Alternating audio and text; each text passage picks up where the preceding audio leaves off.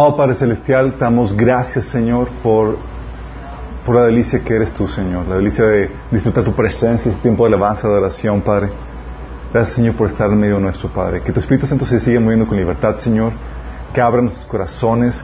Que la palabra que, que hoy se enseña, Señor, se siembre en nuestros corazones y que produzca el fruto que tú has deseado para nuestras vidas, Señor. Transfórmanos, Señor.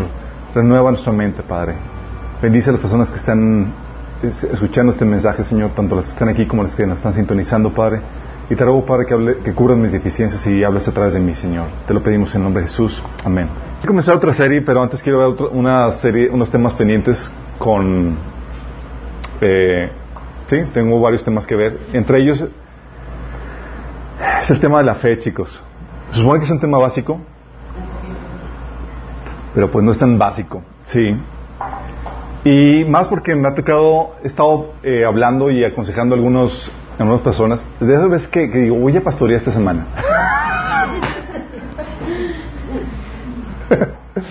Entonces, oye, ¿qué onda? ¿Cómo estás? Y las luchas de cada uno y demás. Y, y eso de, de, de vivir por fe eh, es todo un reto, chicos, sí.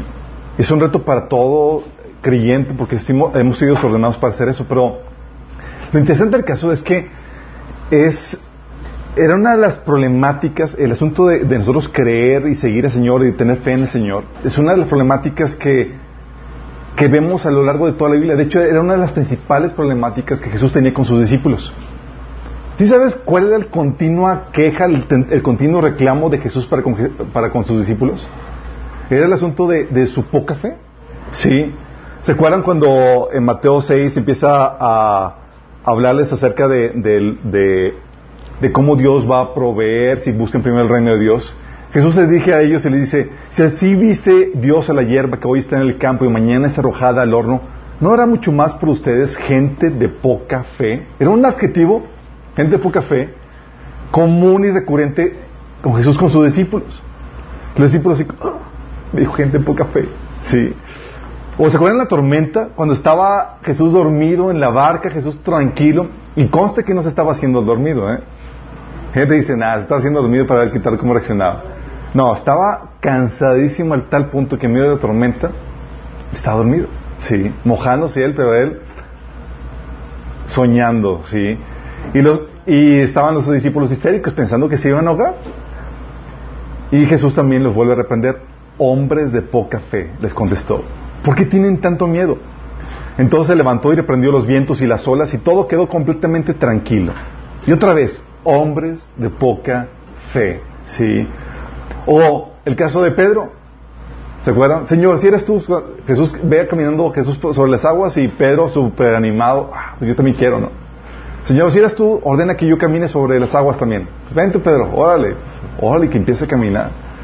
Y ve las olas Oye, pues caminar sobre las aguas no es cualquier cosa, chicos. ¿Cuántos aquí lo han hecho? ¿Cuántos han caído ya? Pero nomás no ha funcionado más.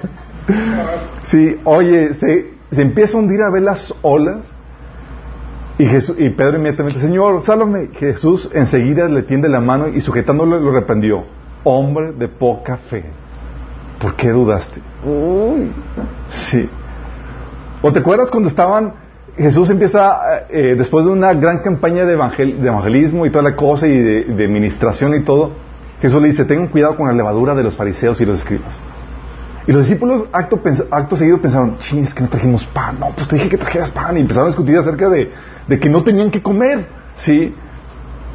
Y cuando Jesús eh, se dio cuenta que no captaron la, la onda de lo que estaba diciendo, en Mateo 16, 8, al darse cuenta de esto, Jesús le recriminó, hombres de poca fe. ¿Por qué están hablando de que no tienen pan? Otra vez lo mismo, hombres de poca fe, ¿sí? O cuando los discípulos que quisieron liberar a un demonio, ¿se acuerdan? Y el demonio, no, no quiero salir, y pues nomás no lo pudieron liberar. y Jesús, y, lo, y le preguntan los, los, discípulos a Jesús, oye Señor, ¿por qué no podemos liberar al, al demonio? Y Jesús, tranquila y llanamente le dice, por vuestra poca fe. Sí. y les empecé a decir, porque sí, de cierto digo que si tuvieran fe como un grano de mostaza, diréis este monte, pásate de aquí a allá y, se pasará y nada os será imposible. Fíjate, está diciendo que ni siquiera el tamaño de un grano de mostaza, sí. O la resurrección, o sea, estaban viendo a Jesús y todavía no creían que estaba ahí, sí.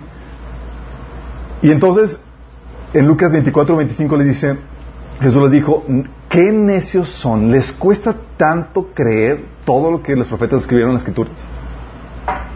O sea, la falta de fe continua, sí, vez tras vez. De hecho, muchos de los, de los pasajes o de las cosas que Jesús les hablaba, los discípulos no lo entendían porque no tenían fe. Les decía, es necesario que el hombre, el hombre muera y resucite el tercer día. Los discípulos no entendían, porque no creían el mensaje, ¿sí? Llegó incluso la falta de fe al punto del fastidio de Jesús, chicos. ¿Se acuerdan cuando Jesús estaba ya? Quítenmelos. ¿Se acuerdan? En Mateo 17, 17 que Jesús dijo, gente corrupta y sin fe, ¿hasta cuándo tendré que estar con ustedes? ¿Hasta cuándo tendré que soportarlos? Tráiganme aquí, muchacho. Imagínate, o sea, llegué al llegó al punto del fastidio. Sí. Y gracias a Dios que no tiró la toalla, sino, sí. Y eso, bueno, los discípulos, bueno, no era, los discípulos no era un asunto aislado. Eh, venía siguiendo con el mismo patrón que, que, el pueblo de Israel. ¿Se acuerdan cuando salió el pueblo de Israel de, de, Egipto? Luego, luego, o sea, vieron los milagros, las cosas portentosas que Dios hizo con las plagas, abrir el mar rojo, eh, como la liberación de Dios tan, tan poderosa. Y empezaron a ver, las problemitas y luego, luego, la queja y la falta de fe. ¿Se acuerdan? La primera problemática empieza a faltar agua. Sí. ¿Y qué, hacen los israelitas? Éxodo 17.3 dice, pero los israelitas estaban sedientos y murmuraban contra Moisés. Cuando habla de la palabra murmurar, no está hablando de secretear, está hablando de quejarse. Se estaban quejando contra Moisés. ¿Por qué nos sacaste de Egipto? reclamaban. ¿Solo para matarnos de sed a nosotros y a nuestros hijos y a nuestro ganado? ¿Si te das cuenta?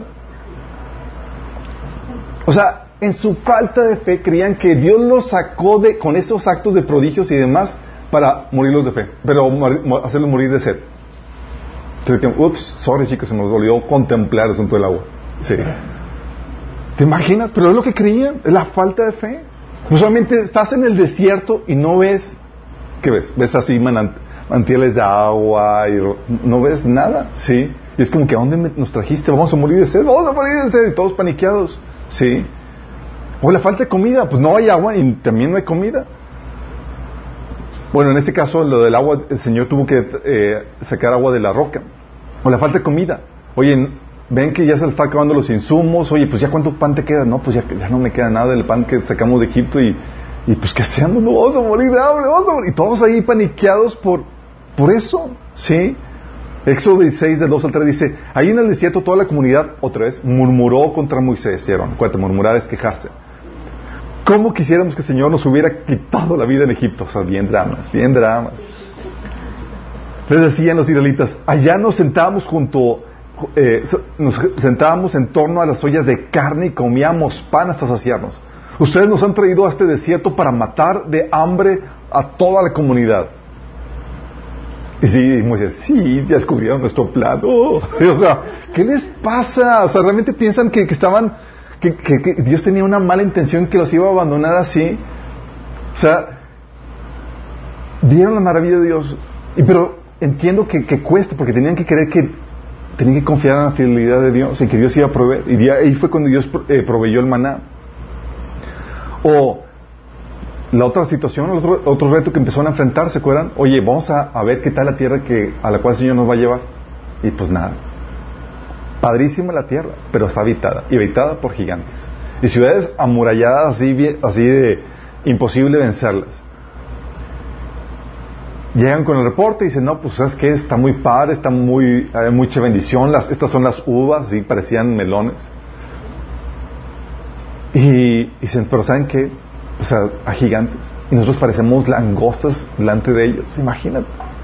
Y todos vamos a morir. Y típico, si va paniqueado, dice números 14, 2 al 3. En sus murmuraciones, otra vez murmuraciones, contra Moisés y Aarón, la comunidad decía, ¿cómo quisiéramos haber muerto en Egipto? Más nos, más nos valdría morir en el desierto. ¿Por qué nos ha traído el Señor a esta tierra? ¿Para morir atravesados por la espada y que nuestras esposas y nuestros niños se conviertan en botín de guerra? ¿No sería mejor volver a Egipto? O sea, bien dramas. Otra vez es que a volver, sí. Y su inconstante incredulidad llevó también al Señor al punto del fastidio en, cuestión de, lidiar con ellos. Números 14, del 11 al 12 dice, entonces el Señor le dijo a Moisés, ¿hasta cuándo esta gente me seguirá menospreciando? ¿Hasta cuándo se negarán en creer en mí a pesar de todas las maravillas que he hecho entre ellos? Voy a enviarles una plaga que los destruya, pero a ti te haré un pueblo más grande y más fuerte que ellos. si no se pone Moisés a interceder, no habría Israel, habría eh, Moisés. sí, los museitas. Pues, imagínate, sí, pero Dios se puso, ahí se puso las pilas Moisés para, para interceder. Y dices, ah, qué pueblo tan más incrédulo.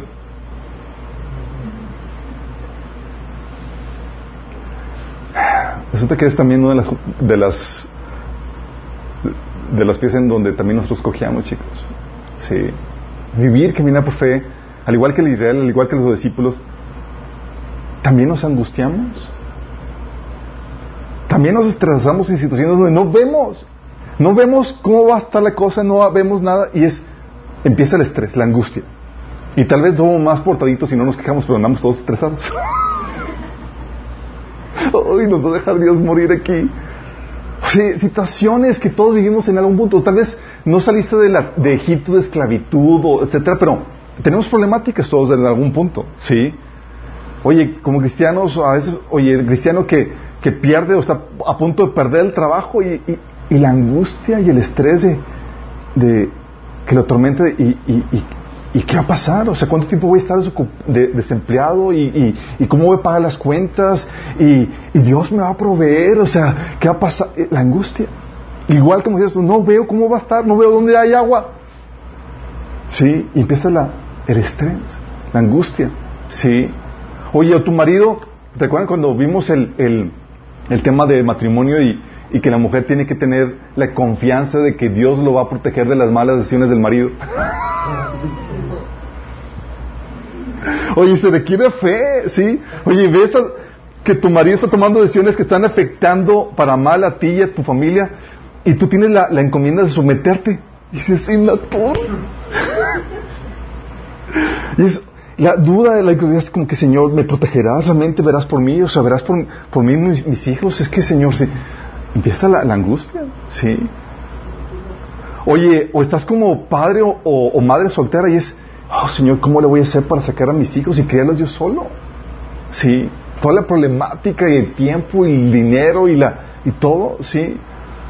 O, no tienes dinero para cubrir las colegiaturas, sí.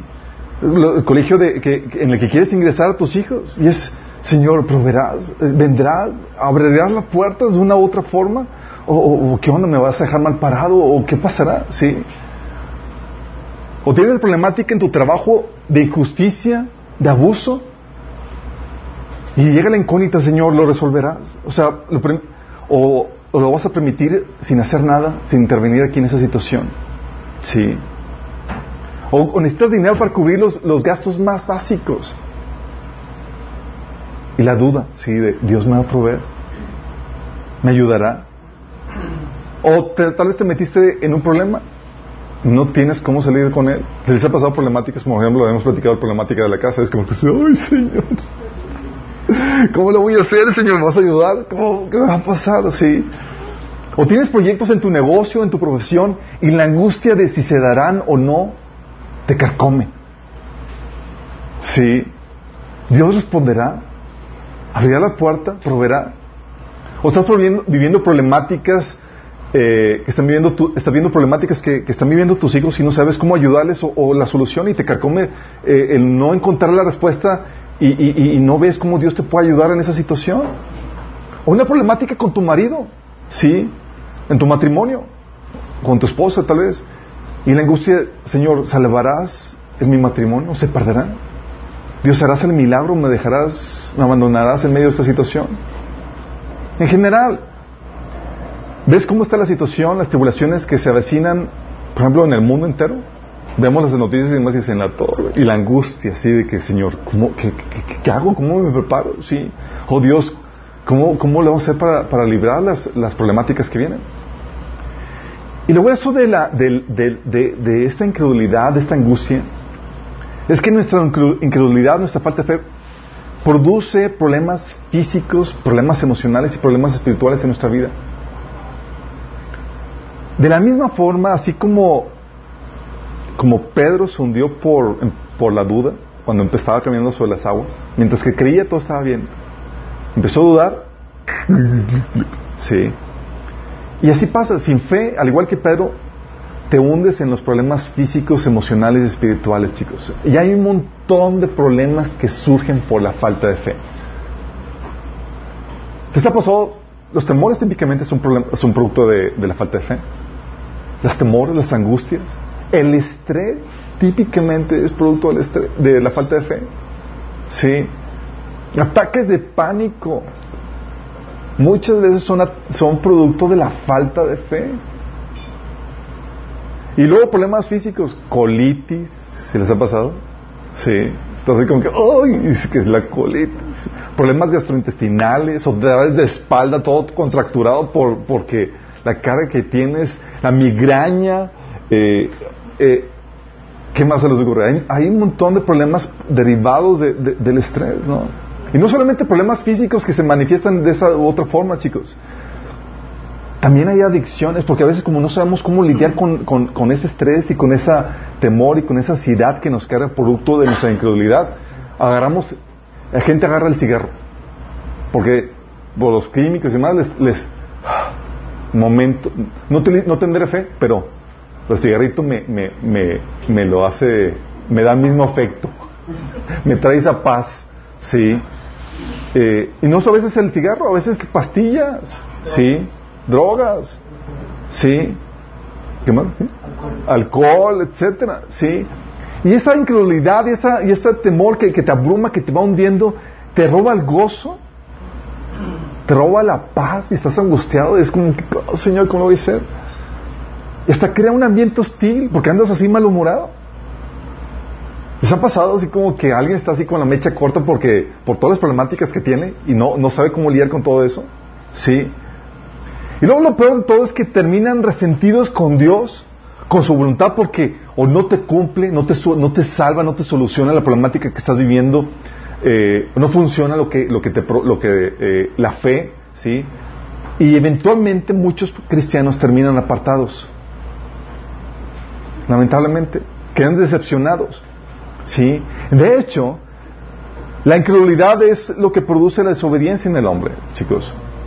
O sea, no creo que me vaya Dios a proveer por medios legítimos y ¿qué hago? Aprovecho los medios ilegítimos que se me presentan. Porque no creo que Dios me vaya a proveer de forma legítima. Sí. Oye, no creo que Dios me vaya a mandar al infierno por no perdonar. Es que, pues, no, perdón, hay incredulidad.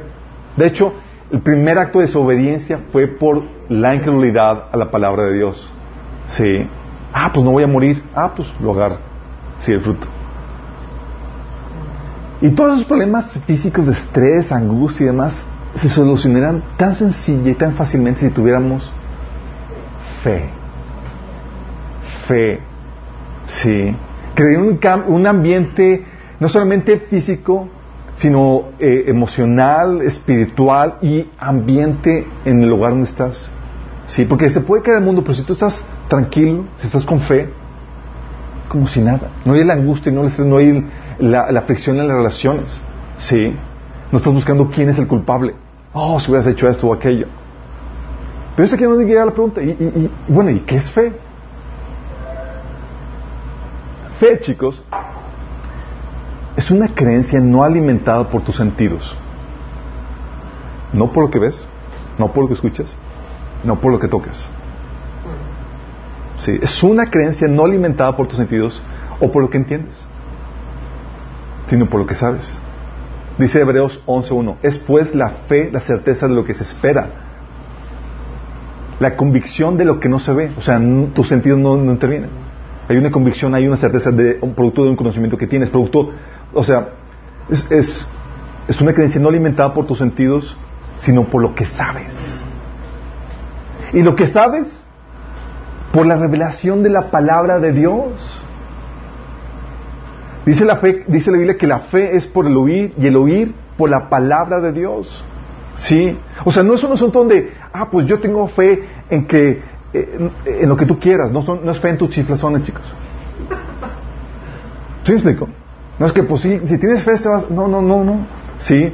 Por eso Santiago decía, Santiago 4.3, cuando piden no reciben porque piden con malas intenciones para satisfacer sus propias pasiones. Pero yo tengo fe, no importa, chiflazones.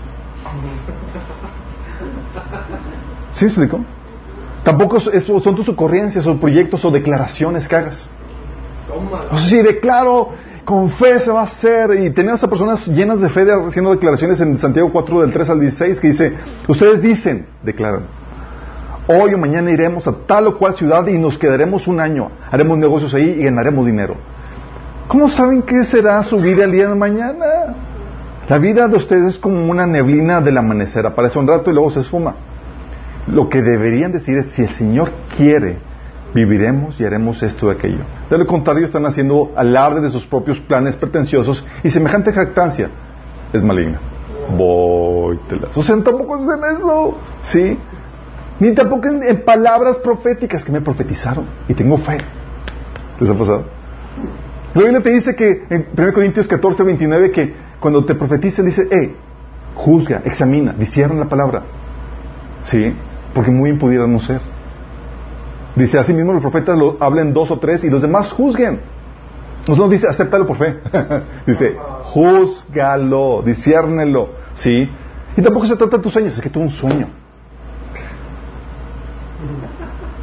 Colosenses 2 del 18 al 19 habla acerca de eso. Dice, no, se deje, no dejen que los condenen ninguno que aquellos que insisten en una religiosa abnegación o un culto a los ángeles al afirmar que han tenido visiones sobre estas cosas. Ah, es que tuvo un sueño aquí que... No. La fe, chicos, es la certeza de lo que se espera basada en la revelación, en lo que sabemos por la palabra de Dios. La palabra de Dios. Tú puedes tener fe en tus ocurrencias, en tus profecías, en tus sueños. X eso. Sí, eso te puede quedar mal parado. La fe es sólida cuando se basa en la palabra de Dios.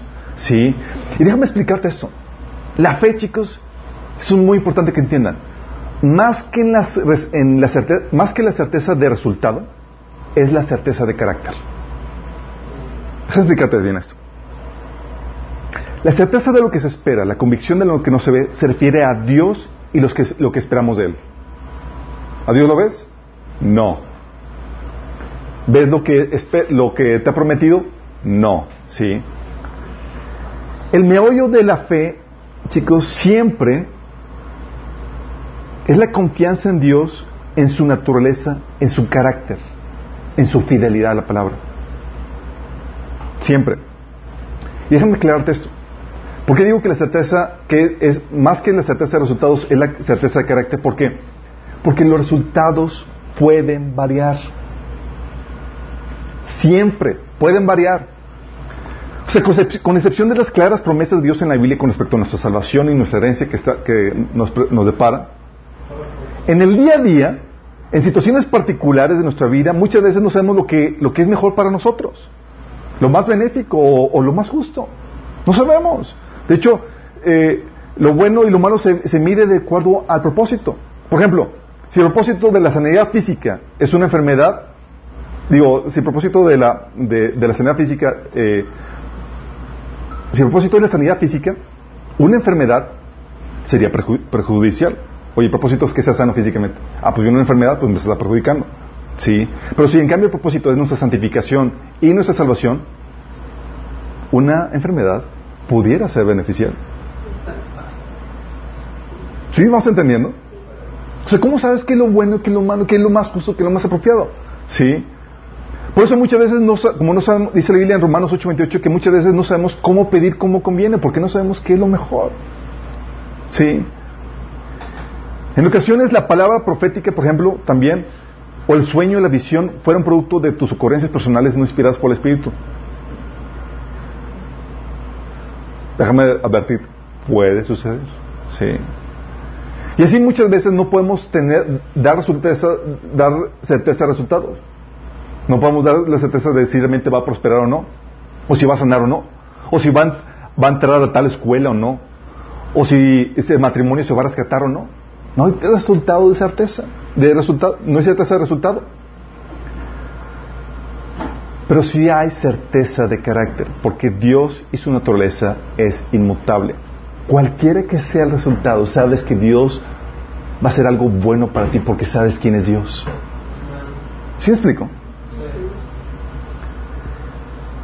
Tenemos la fe y la certeza en, en, en, en, cómo, en quién es Dios y en su naturaleza inmutable. Que Él es un Dios bueno, amoroso, que desea el bien del ser humano, que es misericordioso, tardo para la ira y fiel y justo. De hecho, vimos una serie hace tiempo que se llamaba Conócelo. Y vimos siete características de Dios. Dios fuerte, Dios celoso, Dios amoroso, Dios severo, Dios justo, Dios misericordioso y Dios fiel. ¿Sí? Eso te ayuda a entender qué esperar de Dios y cómo es siempre fiel, cómo es siempre justo, cómo es siempre misericordioso, cómo es celoso, etcétera. ¿Sí? Y cuando sabes esto, sabes que cualquiera que sea el resultado que fuere, sabemos que podemos confiar en que reflejará ese resultado su naturaleza, pues Él es inmutable y que su palabra es veraz. Oye, tal vez no sanó, sí, en el cristiano, pero sabes que esa enfermedad obró para su bien. ¿Sí me explico? ¿Por qué? Porque, como les comento, la fe no se trata de la certeza de resultados, sino la certeza del carácter de Dios. ¿Me explico? Sabes que en la forma en la forma que venga la respuesta va a reflejar el carácter de Dios, sí. Y lo bueno es que esta fe, chicos, es vital para el cristiano. Es vital porque desde el inicio, es vital para la salvación. La Biblia dice en, Juan 8:24 a los, a los que eh, creían, a los que a los que querían seguir a Jesús, les decía, ustedes morirán en sus pecados porque a menos que crean que yo soy quien afirmo ser, morirán en sus pecados. Porque la salvación viene por creer en Jesús. De hecho, Romanos 3, 28 dice, así que somos declarados justos a los ojos de Dios por medio de la fe y no por obedecer la ley. Es por medio de la fe que viene la salvación. Y la Biblia dice que es indispensable para agradar a Dios. ¿Has escuchado los comentarios tontos que la gente dice, ah, no es cristiano, pero es muy buena gente? Sí. O sea, si no tiene fe en Dios, no agrada a Dios. Punto. Sí. Dice Hebreos 11:6, en realidad sin fe es imposible agradar a Dios, ya que cualquiera que se acerca a Dios tiene que creer que Él existe y que recompensa a quienes lo buscan. Entonces no tienes fe, no es bueno y no agradas a Dios. Sí. Y es indispensable para agradar a Dios, es indispensable para tu andar cristiano. La Biblia dice que se espera que andes por fe, dice 2 Corintios 5:7. Vivimos por fe y no por vista. O la nueva traducción viviente. Pues vivimos por lo que creemos, no por lo que vemos. Cuando digo, la fe es la creencia que viene no por lo que ves, no por tus sentidos, sino por lo que sabes, por revelación divina, por la palabra. ¿Sí? Y esto es donde todo el caminar cristiano, chicos, no es como que, ah, pues, en las primeras etapas de tu vida caminas por fe y luego ya el Señor te da quebradita y ya te permite andar por vista. No, es todo. Dice Romanos 1.17, de hecho, en el Evangelio se revela la justicia que proviene de Dios, la cual es por fe de principio a fin. Tal como está escrito, el justo por la fe vivirá. O sea, nada más imagínate chicos, toda tu vida cristiana está regida por lo que no ves. ¿Crees en Jesucristo a quien no has visto? ¿Crees en un mensaje de salvación ejecutado en el pasado donde no estuviste ahí? ¿Crees en un operar de Dios, un Dios que no ves en el tiempo presente? ¿Crees en una promesa de redención futura que todavía no ves? Sí. Y todo esto se supone que debe regir tu vida actual para establecer prioridades y para obedecer. Imagínate. Por eso es, es todo el caminar cristiano se basa en la fe. Y es indispensable no solamente porque es la, base, el fundamento de, del caminar cristiano, sino es indispensable porque, porque va a ser probada tu fe. Es decir, se tiene que ejercer, se tiene que ejercitar, se tiene que poner en práctica la fe, chicos. Y Dios va a poner situaciones en tu vida donde vas a tener que ejercitar la fe. Sí. Es, que para que se desarrolle, Dios tiene que permitir ese tipo de situaciones donde tienes que ejercer la fe. Situaciones donde tienes que confiar en el amor y en la fidelidad de Dios, aunque las circunstancias te digan todo lo contrario. ¿Me explico? No hay agua. ¿Qué hago? Ay, sí, eh, eh, debo de confiar en el amor y la fidelidad de Dios. Y se tiene que presentar eso, chicos. Y todos estamos a tener que vivir aquí. ¿Y qué pasa cuando no la pasa la prueba? Te hundes en el estrés, en la angustia, en la desesperación. Sí. Igual que los israelitas, chicos, se tiene que presentar eso. Momentos de sed sin ver nada de agua. Y con la duda Señor, con la duda de que el Señor te abandonó, ¿te va a dejar morir? ¿O vas a creer que Dios es fiel y te ama va a proveer? Pero chécate, dejó Dios que los israelitas tuvieran sed. Y a ver, ¿qué haces con esto? ¿Cómo reaccionas? ¡Ah, vamos a morir! Y así estamos algunos de nosotros. Oye, momento de hambre. O sea, dejó que tuvieran hambre, chicos. Sí. Y no hay alimento alrededor. ¿Qué haces? ¿Confías en que ya no? Sí. O igual que sus discípulos. ¿Qué comeremos? ¿Qué beberemos? No, no, no ves los, no ves los medios. Dios a veces pones, pone, cierra las, las circunstancias y más para que tú no veas por dónde va a venir la, la provisión. Momentos de tormentas en tu vida. La tormenta y parece que te vas a hundir. ¿Qué confías? ¿Confías? Y de hecho, chicos, todos tenemos problemáticas en donde nuestra fe, todo ser humano tiene ese tipo de problemáticas. La problemática, eh, en donde se pone en práctica la fe. La problemática de, ¿me sacará Dios del aprieto? ¿Dónde estás? Es decir, ¿me aproveerá? ¿Me salvará? ¿Resolverá la problemática? ¿Arreglará esta situación? Todos pasamos por problemas, ¿o no? Y es, ¿me sacará Dios del, del aprieto? La otra es, ¿obrará Dios esto para mi bien? Cosas que pasan, que son terribles, que son feas. Señor, ¿obrarás esto para mí? ¿Realmente Dios me ama y se interesa por mí? Se ponen a prueba, chicos. Y hay circunstancias que ponen a prueba esto. Y este caminar por fe, chicos, va contrario a la naturaleza pecaminosa. Dice Gálatas 5 que que la naturaleza pecaminosa pone deseos que se, que se contraponen al espíritu, al espíritu. Por eso vas a sentir que hay una lucha en ti entre el creer y la incredulidad. Hay una parte así que, duda y otra parte que, que, es por parte de la naturaleza pecaminosa y otra parte que, quiere creer por parte del Espíritu Santo. Y están luchando entre sí. Sí. Y tú debes de, de, de decidir creer utilizando el poder del Espíritu para vencer la naturaleza pecaminosa. ¿sí? Pero está de esa opinión que, que quiere dudar, ¿sí? Que quiere tener ya todo listo desde antes, o sea, no tener que confiar en que Dios va a proveer en el día a día, es como que Señor, ya, Señor, estaría feliz y ya me sacara la lotería, pero ya tener, ya no, no tener que caminar por fe. pues ya tengo todo en el banco, ya tengo la, la vida resuelta, ¿sí? No tengo que preocuparme si, si se provee o no provee. Quisiéramos mucho de eso, ¿sí? Eh, señor, ya lo resolví. o sea, ves la reserva de dinero o de provisión y ves así como que va a durar meses y años. Y dices, ya, ya, sí. O, digo, y déjame decirte, chicos, la Biblia te enseña que, es parte de la sabiduría hacer previsiones cuando, cuando se pueda. Pero muchas veces Dios no te permite hacer ese tipo de provisiones. Y es, hijo, tienes que creer en mí para que puedas mantener tu fe. No hay de otra, porque no te estoy proviendo nada, nada extra para... ¿Sí? Igual que en el maná, chicos, ¿se acuerdan? Ve con que te voy a dar y es por día, chicos. Y ellos, desconfiando de Dios, agarraban y esto para mañana, por si acaso no viene el maná. y se llenaba de, de, de lombriz y tal cosa. Y Dios, ¿cuándo esta gente me va a creer?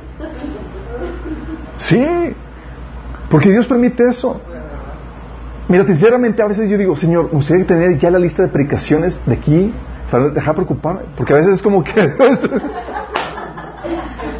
estamos ya listos, ya, pero sí, tengo que confiar en la provisión continua de Dios de que va a venir, se va a manifestar y toda la cosa. Dios ha sido fiel, pero tiene, tengo que confiar. Sí, queremos tener todo, o sea, nuestra naturaleza pequeña se quiere tener ya todo resuelto aquí, para no tener que caminar por fe. Porque tener que confiar en la fidelidad de Dios me exige fe.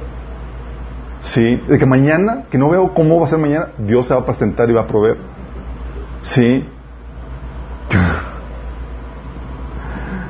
Y Dios, y, y, en nuestra naturaleza pecaminosa queremos ver la circunstancia favorable para confiar que todo va a salir bien.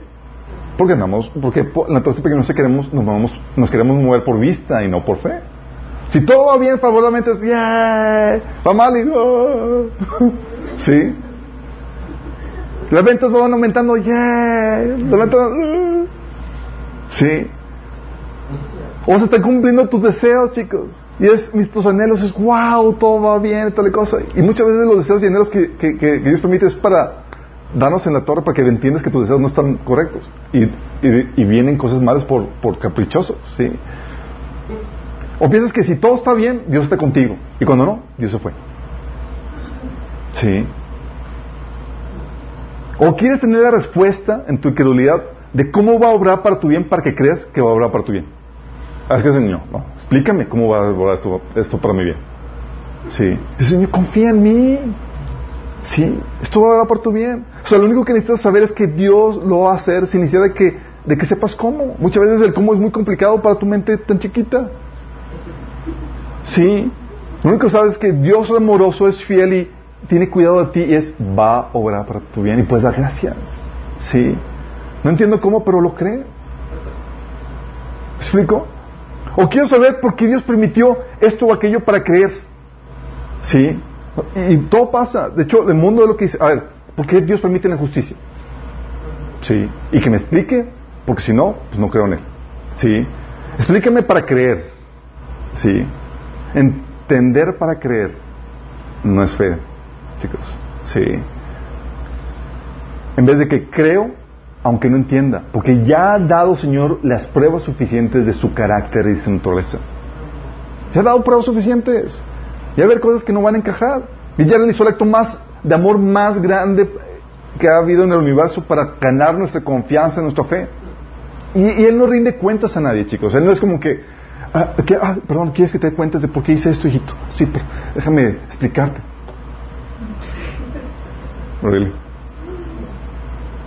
No da cuentas a nadie. Dios espera que reconozcas la brecha que hay entre tú y Él en cuestión de conocimiento, en cuestión de planes, en cuestión de diseños, como que, hijito, más adelante te voy a explicar. ¿sí? Ahorita estás así con esas cositas. Vamos a, vamos a pasos. ¿sí? Hay mucho que te iba a enseñar. Confía en mí por ahorita, por favor. Sí, es la misma situación con padre con hijo, chicos. ¿Sí? Quisieras explicar un montón de cosas, pero dices, hijo, confía en mí. Más adelante te voy a explicar qué te di comer. ¿Sí? Y es ahí donde, en esa brecha, chicos, es ahí donde se, se desarrolla la fe. ¿Sabes cómo se desarrolla la fe? Dice, Señor, quiero que me aumente la fe. Y dice, ¿cómo lo hago? Si no de eso, Señor, aumentame la fe.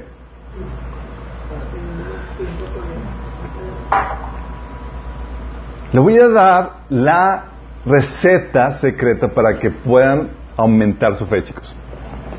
¿Quieren aumentar su fe? Si quieren hacer esos... Primer punto para aumentar la fe, chicos. Sí.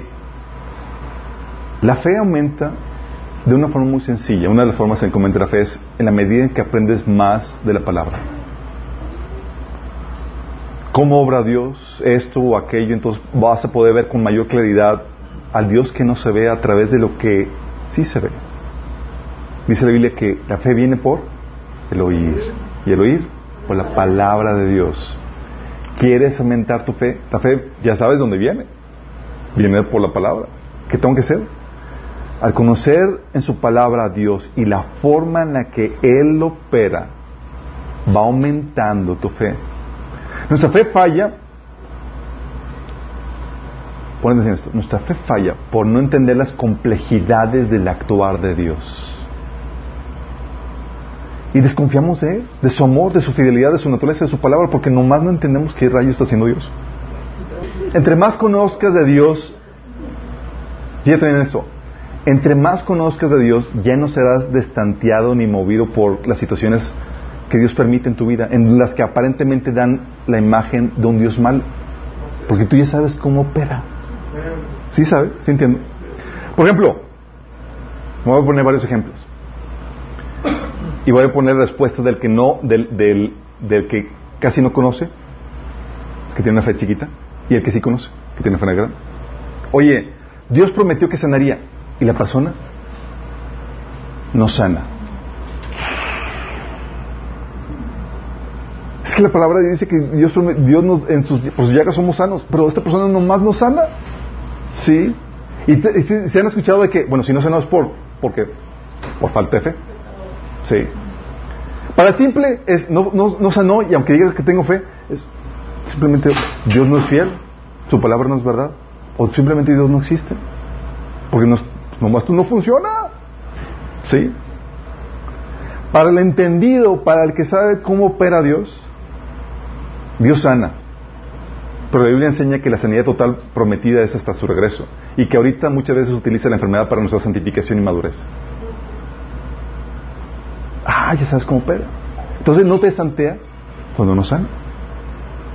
Entonces cuando no sana es como que, ah, ya sabes. Y sabes que Dios sigue siendo fiel y amoroso y que está obrando esto para nuestro bien. ¿Me explicó? Oye, Dios prometió que prosperaría, pero no prospera. Para el simple, Dios es mentiroso. La religión es una farsa. Chicos, hay cristianos, o mejor dicho, gente que, fue cristiana, que quedó decepcionada por la promesa de un Dios que prospera y no los prosperó. Y pensaron que era así sencillo. Ah, pues simplemente no, no, funcionó, no funcionó la fórmula, no me dio lo que esperaba. Dios es un mentiroso. La religión es una farsa, esto no funciona. Y abandonaron la fe. Para el entendido, Dios sabe que Dios prometió la prosperidad definitiva que será hasta su regreso. Y que ahora depende de que sigas varios principios, los cuales cuestan seguir y hay que conocerlos.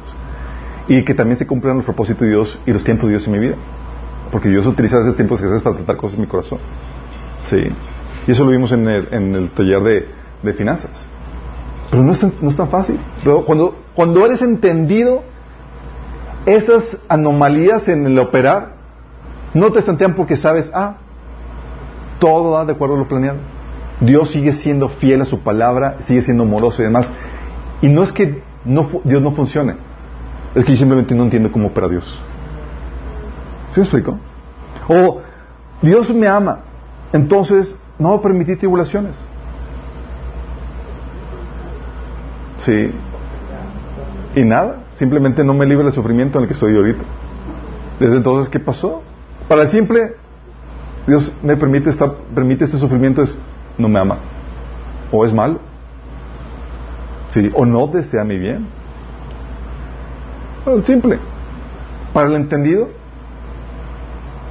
no es movido por eso, porque Dios sabe que Dios utiliza el sufrimiento en esta era de pecado para forjar el carácter y la imagen de Cristo y añadir más peso de gloria. ¿Pero entendido? Para siempre se le mueve esa situación. Si no funciona, estás entendiendo, entonces, ¿qué, hago? Sí. Y eso, chicos, hace que mucha gente esté agonizando en su fe porque ve que no funciona lo que le enseñan.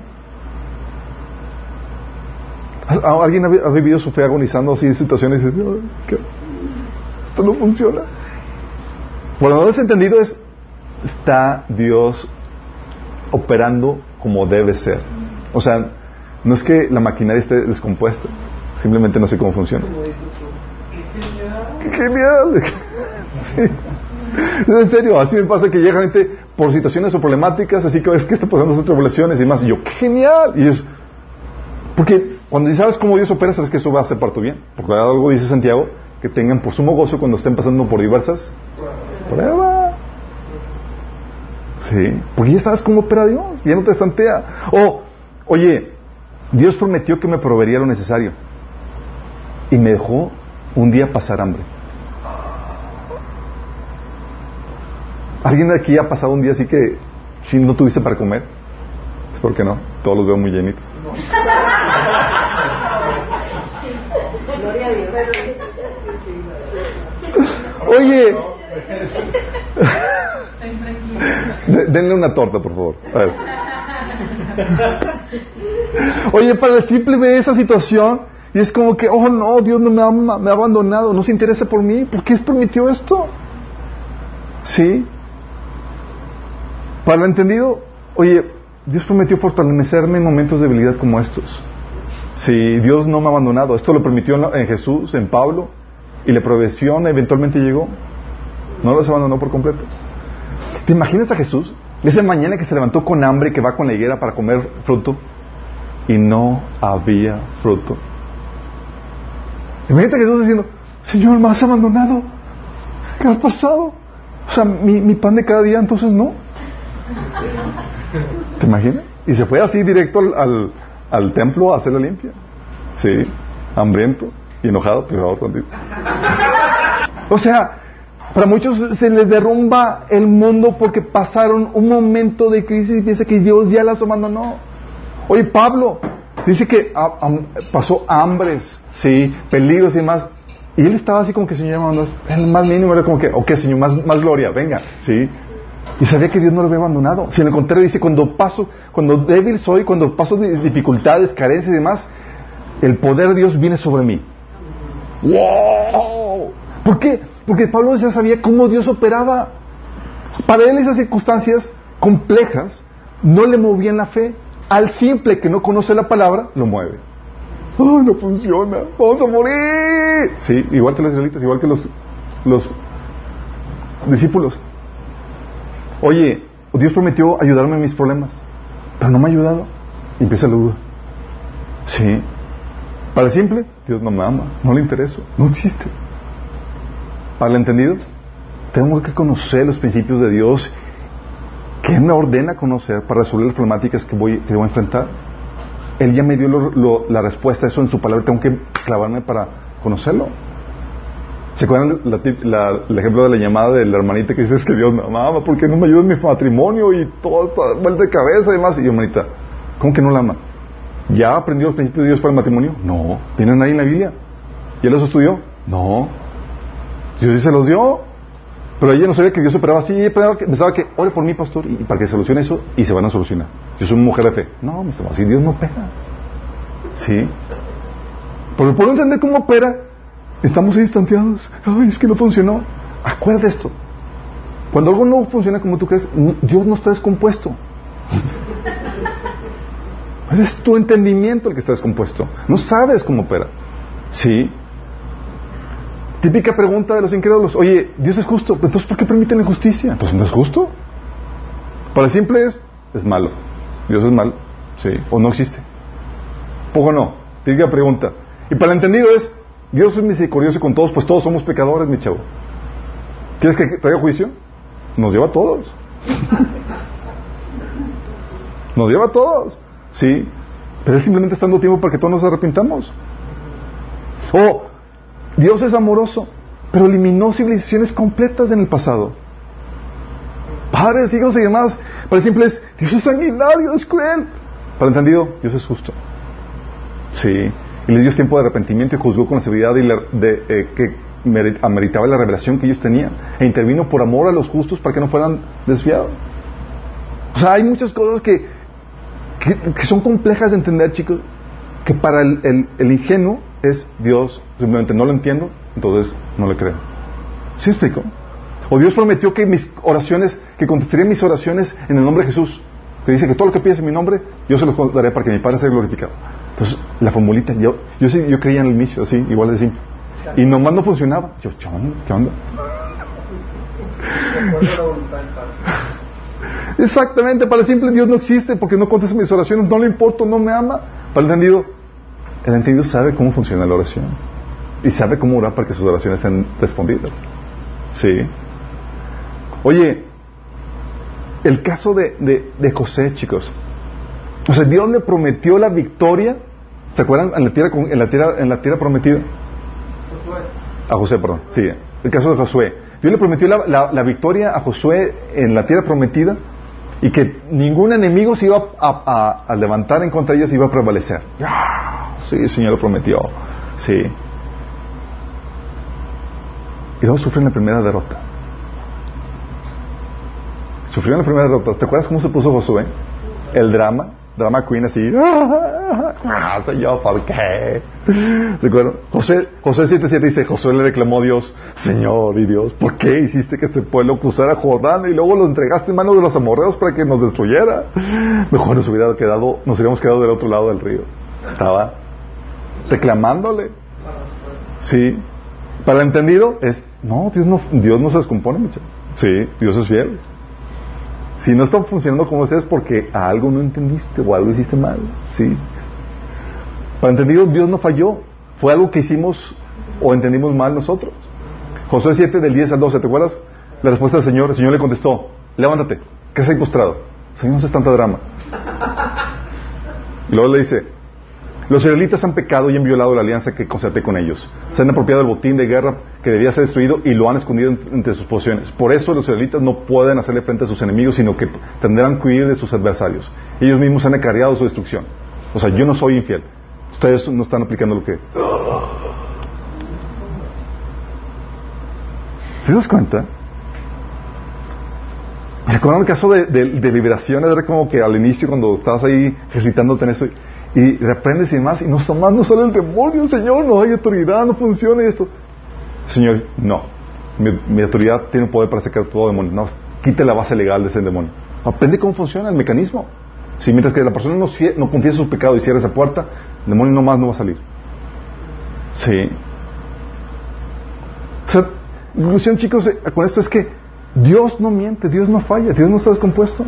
Eres tú el que no entiende sus caminos y en tu poco entendimiento emites un mal juicio que te hace dudar de Dios. ¿Me explico?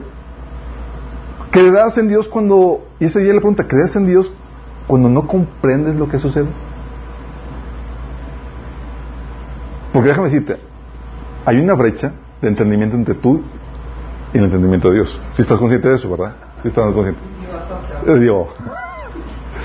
Y Dios muchas veces te va a dejar perplejo de que, oh my goodness, Dios falló, o Dios está siendo injusto, o Dios está haciendo mal. Porque así parece por esa brecha, esa brecha de entendimiento, ¿sí? ¿Vas a dudar de Él? O sea, ¿creerás en Él cuando no comprenda lo que sucede o dudarás de Él? Porque en tu falta de entendimiento, chicos, es inevitable que se va a poner a prueba esa fe en creer en Él. ¿Sí?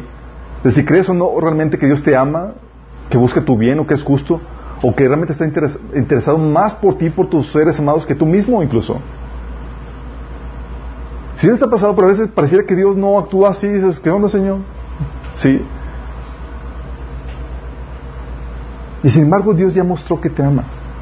Y Él no necesita, no saberlo todo ni entenderlo todo para confiar en Él. Eso no es fe. Solo necesitas confiar en su mayor, en su muestra, mayor muestra de amor que ha hecho ya por ti, amor y por ti en la cruz. Ese se merece toda nuestra confianza. Sí. Yo recuerdo en mi caminar con el Señor, yo sí dudaba de, su amor para conmigo. Yo creía que, que, cuando Dios decía que insiste en oración, era para sacarle a tirubuzones un favor a Dios, porque Dios no quería. ¿Sí les ha pasado? dice, eh, más cuando ves las palabras de, del juez injusto, ¿no? De que, de hazme justicia y demás. Veía cómo actúa el juez injusto para que le hizo justicia por su insistencia. Ah, pues tengo que sacar el favor a Dios porque si no, ¿sí? Y así estaba, ¿no? Hasta que el Señor llega, al Espíritu Santo conmigo y dice, ¿por qué estás así? Estás peleando conmigo para que te haga esto y esto. Yo estaba orando para que el Señor abriera las puertas para, que cumpliera su propósito en mí y demás. dice, yo estoy más interesado que tú que cumplas mi propósito. En serio. Y así es. El problema no es Dios o su falta de interés, su amor y su fidelidad por ti es real. La problemática es que no entiendes cómo opera Dios. La problemática es que no crees en eso y eso te crea una angustia, una desesperación. Y cuando a mí me enseñó eso, Señor, de que Él estaba más preocupado por mi bienestar y por mi propósito, mire chicos, aunque no veía cómo iba a ser el, siguiente paso, cómo se iban a abrir las puertas, yo estaba confiadísimo porque sabía, él está más preocupado. Y cuando sabes que alguien está más preocupado y que tiene todo poder para hacerlo, mira, relax. Relax. Sí. Está más preocupado. Sí. Recuerdo situaciones donde, obviamente, al entender ese, al tener esa revelación, ese entendimiento, me, ayudaba con mis, con mis amigos. Recuerdo un amigo que, que eh, durante la universidad perdió la beca. Y estaba angustiadísimo, Es que yo, perdí la beca y qué va a pasar. Y, yo, ¿really? ¿Estás todo angustiado? O sea, dije, ¿te imaginas que Dios está en su trono angustiado juntamente contigo? Y yo no dije, es que yo quería que todos los planes y propósitos que yo tenía para ti frustrados, ni modo, perdiste toda la beca. ¿Tú ves así a Dios? Dice, no.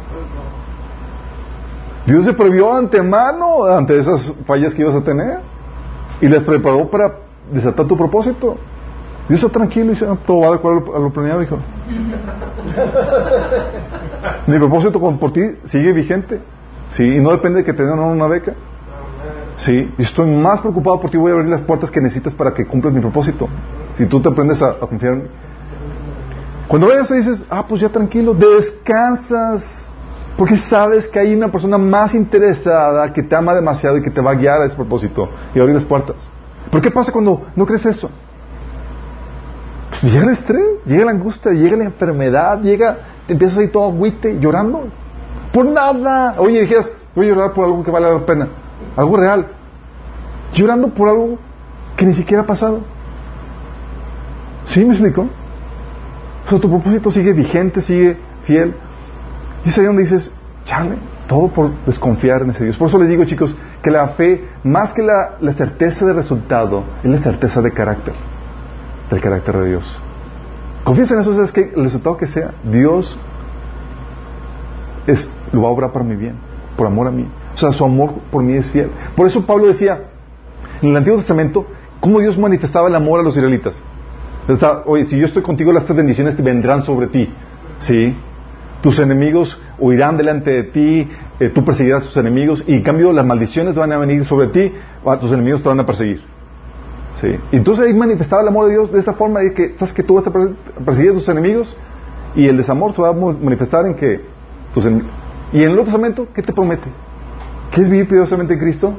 ¿O haber persecución? ay, Señor, vaya forma de mostrar el amor. Sí, se te promete que si quieres vivir piadosamente en Cristo vas a padecer, vas a padecer persecución. Sí. Pablo decía que somos como ovejas eh, rumbo matadero. Pero Pablo sabía que ese cambio de forma, de resultado, no cambiaba la naturaleza de Dios. ¿Sí vamos entendiendo? Por eso al experimentar, al ver esto, puedes entender que al conocer más de la palabra, lo que hace es que aumenta tu fe. Al, conocer cómo Dios opera, ya no te estantear. Vas a una situación, una tribulación, es que, ay, ¿qué hago si me abandonaste? Empieza la angustia y demás. pero cuando sabes, sabes que todo va bien, todo va en orden. Hay una paz, aún en medio, aunque se esté cayendo el mundo. Se da tormenta y tú ya tranquilo durmiendo. Sí, porque sabes cómo opera. ¿Me explico? Entonces una forma de aumentar la fe es al conocer la palabra. La otra es al experimentar la fidelidad de Dios en el día a día. Sí. Cuando ves los resultados de su fidelidad. Episodios de tu vida en donde has, Dios te ha provisto. Donde no te has separado. Donde ha abierto las puertas. Y has visto claramente a Dios ahí. Sí. Son episodios que Dios utiliza para alimentar tu fe. Dios esperaba que los discípulos eh, eh, aprendieran de esos, de esos episodios de multiplicación para que creyeran en Él. Por eso lo reprendió. ¿Qué, qué pasó con los... Cuando estaban hablando de... de, cuando Dios, Jesús le dijo que tengan cuidado de la, levadura de los fariseos y demás, y los discípulos estaban paniqueados porque no habían traído pan, Jesús le reclamó porque, eh, ¿qué no se acuerdan de lo que multipliqué, de los panes que multipliqué? porque están afanados por eso? Están, están consumidos por la preocupación de que voy, a, que voy a comer, que voy a beber. ¿Sí? Y Jesús le reclamó porque era esa experiencia era, estaba diseñada para alimentar tu fe. Y Dios permite experiencias en tu vida para alimentar tu fe. ¿Sí? Dices, oye, todo lo que hice por ti, ¿tú veas dudas? Oye, te abrí el mar rojo, oye, mandé las plagas y estás ahí lloriqueando porque falta agua. ¿Sí han hecho Dios cosas en su pasado, chicos? ¿Y se ha tocado que se les olvida y están lloriqueando porque no hay agua? O sea, Dios te ha provisto y no te ha desamparado. Y estos episodios son diseñados para, para alimentar todo. Episodios donde Dios te ha guiado a tomar decisiones correctas, aunque no sabías cuál era. Estás todo meroso y demás, pero Dios te guió. ¡Wow! Viste la fidelidad de Dios eh, guiándote en tu día a día, en tu caminar, en las decisiones que tienes que tomar. Eso es, es una. Esa historial te sirve para confiar que así va a continuar. ¿Sí? O episodio donde Dios te ha contestado las oraciones. Es para alimentar tu fe, para que creas que así va a continuar. ¿Sí? O cómo Dios ha tornado las cosas que, que feas, horribles, de sufrimiento para tu bien. Es para alimentar tu fe. Eh, hijo, ¿ya viste cómo opera? Espero de ti fe. ¿Sí? Por eso en situaciones, cuando tienes esas experiencias y demás, recuerdo situaciones en mi esposo donde estábamos pasando situaciones bien difíciles, de problemáticas, de tribulaciones, de oposición. Yo estaba súper gozoso, sí, wow, genial, qué aventurita. Y yo sabía, ¿qué te pasa? Porque yo sabía cómo Dios opera y lo que había hecho en mi vida y cómo había obrado eso para nuestro bien. ¿Sí? O cómo tu obediencia en fe eh, a su palabra ha resultado en bendición para tu vida. Sabes que así va a continuar. Dios, esa experiencia que tienes en tu día a día caminando con Dios está diseñada para alimentar tu fe. Por eso Jesús, ¿te acuerdas cuando vimos el taller de sanidad emocional? Una de las formas en las que viene el consuelo es recordándote la fidelidad de Dios en el pasado. ¿Se acuerdas cuando Jesús en el Salmo 22 que estaba, Señor, es que yo, ¿por qué has abandonado y demás? Y Jesús recuerda, Señor, pero tú me sostuviste desde el vientre de mi madre. Tú no me abandonaste. Dices, ah, he visto tu fidelidad. Y eso viene a alimentar tu fe en momentos de crisis. ¿Se explico? Entonces, la palabra de Dios, tu experiencia en tu caminar con Él. Y tres, al pasar tiempo en su presencia. Lo necesitas, chicos. Porque déjame decirte, las situaciones que ves a tu alrededor, muchas veces, en este ejercicio de la fe, porque tenemos que aplicar la fe,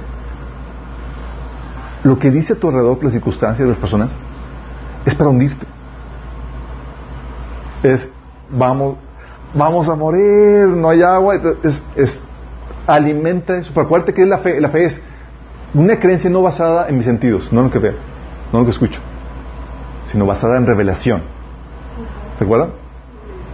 Entonces, donde tengo, sí, tal cual como dice, tengo oídos de palo, ¿cómo va esa frase? No, no, así tal cual no, no digo soy de palo.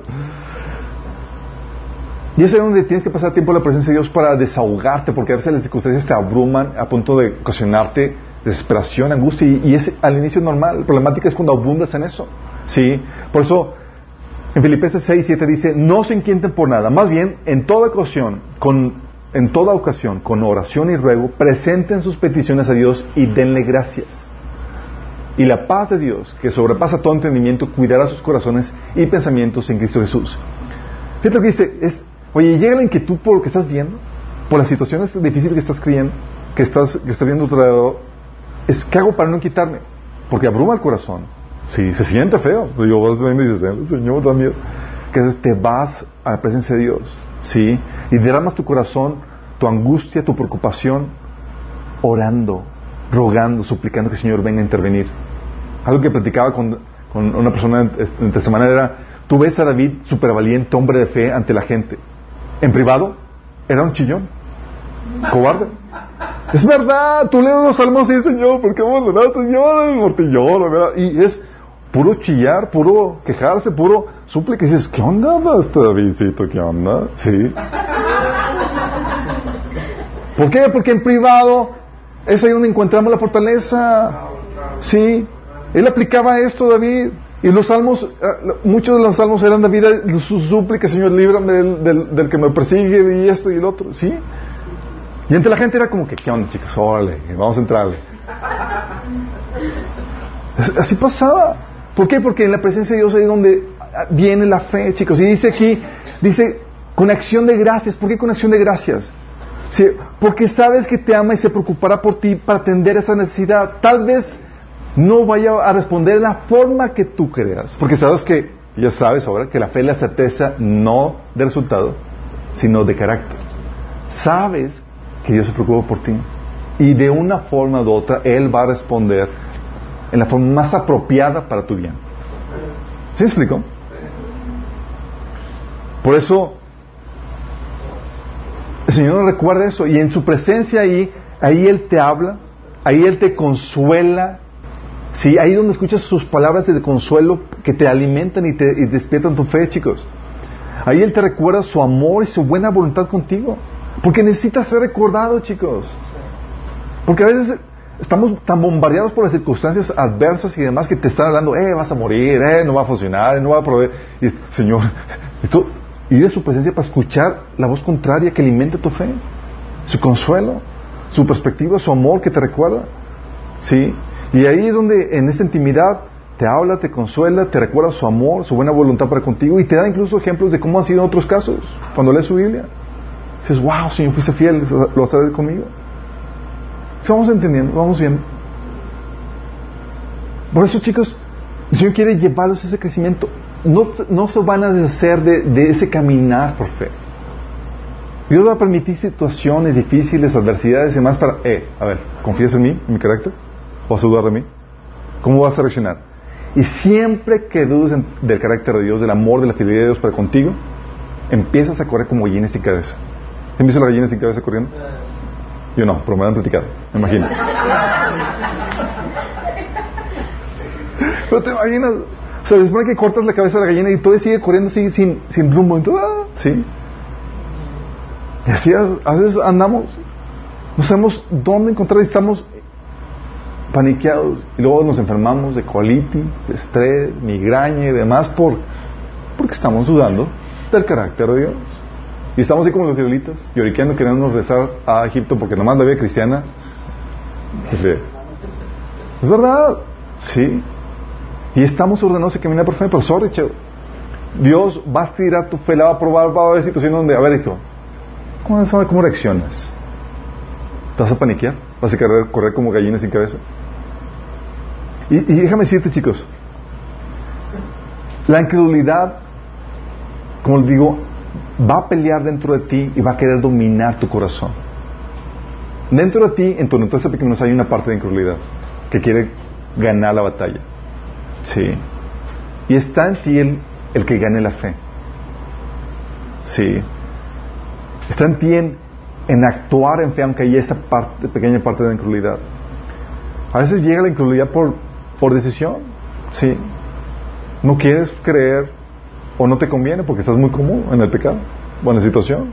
O ya encontraste una forma de ahí eh, tóxica de, de, mantenerte ahí para... Sí.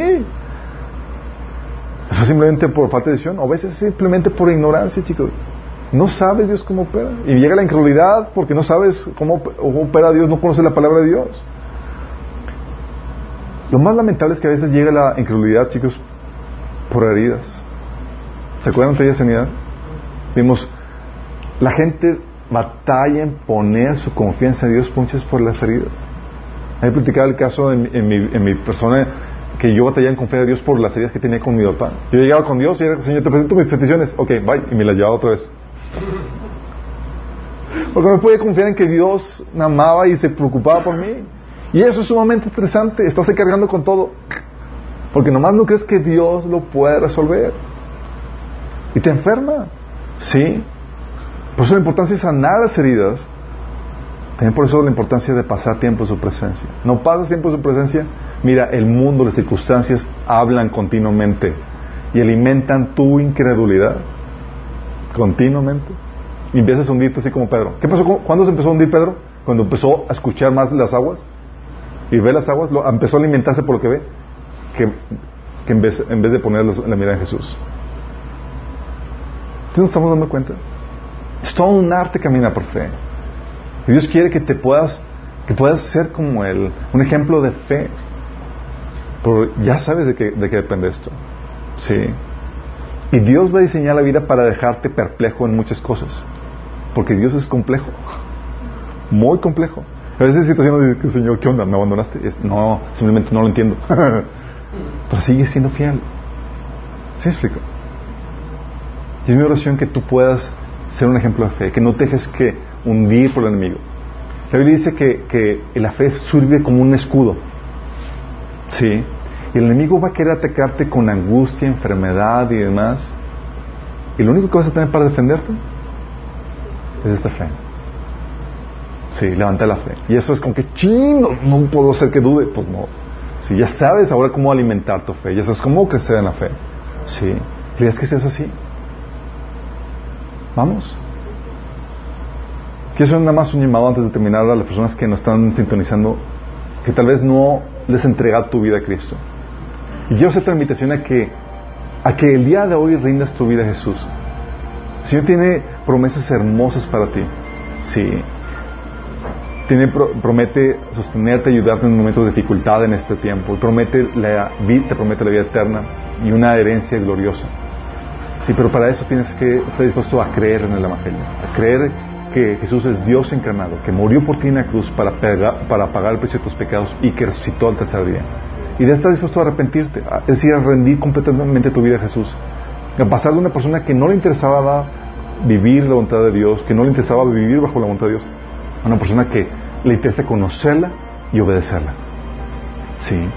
Si tú quieres hacer eso, quieres rendir tu vida a Jesús, te quedo ya en esta oración de rendición, de entrega. Cierra tus ojos y dile, Señor Jesús, el día de hoy te pido que me perdones por seguir mis propios caminos y no los tuyos. Pero el día de hoy rindo mi vida a ti, Señor. Y te pido que me salves. Yo creo que eres Dios encarnado, que murió por mí en la cruz y que resucitó para el perdón de mis pecados. Y hoy te acepto como mi Señor y como mi Salvador. Entra dentro de mi vida, de mi vida, Señor. Dame tu Espíritu Santo. Cámbiame. Transfórmame. Te lo pido, Jesús, en tu nombre. Si hiciste esta decisión, le hiciste genuinamente, va a haber resultados, porque pasas una vida que no le interesaba al Señor a una vida que le interesaba someterse a ella. Entonces tienes que empezar a leer la Biblia, a partir del Nuevo Testamento empezar a obedecerla y tienes que empezar a congregarte, para que seas discipulado, para que seas enseñado. Si no sabes, tienes dónde, te pedimos que nos contactes para que te podamos ayudar. ¿Y tú y yo cómo estamos? A todos los demás que ya conocemos al Señor. ¿Probados? ¿Calados en la fe? Sí, entendemos que es todo un arte, ¿no?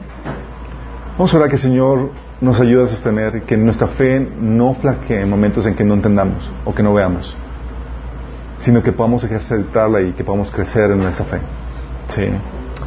Amado Padre Celestial, gracias Señor porque nos ayudas a entender que la fe, Señor, no es, no es una certeza de resultados, sino una certeza de carácter, una confianza en ti, Señor, en quién eres, en lo que eres, Señor. Te pedimos, Señor, que nos ayude, Señor, a mantener esa fe en momentos donde tengamos que ejercitarla, que tenemos que ponerla en práctica, Señor.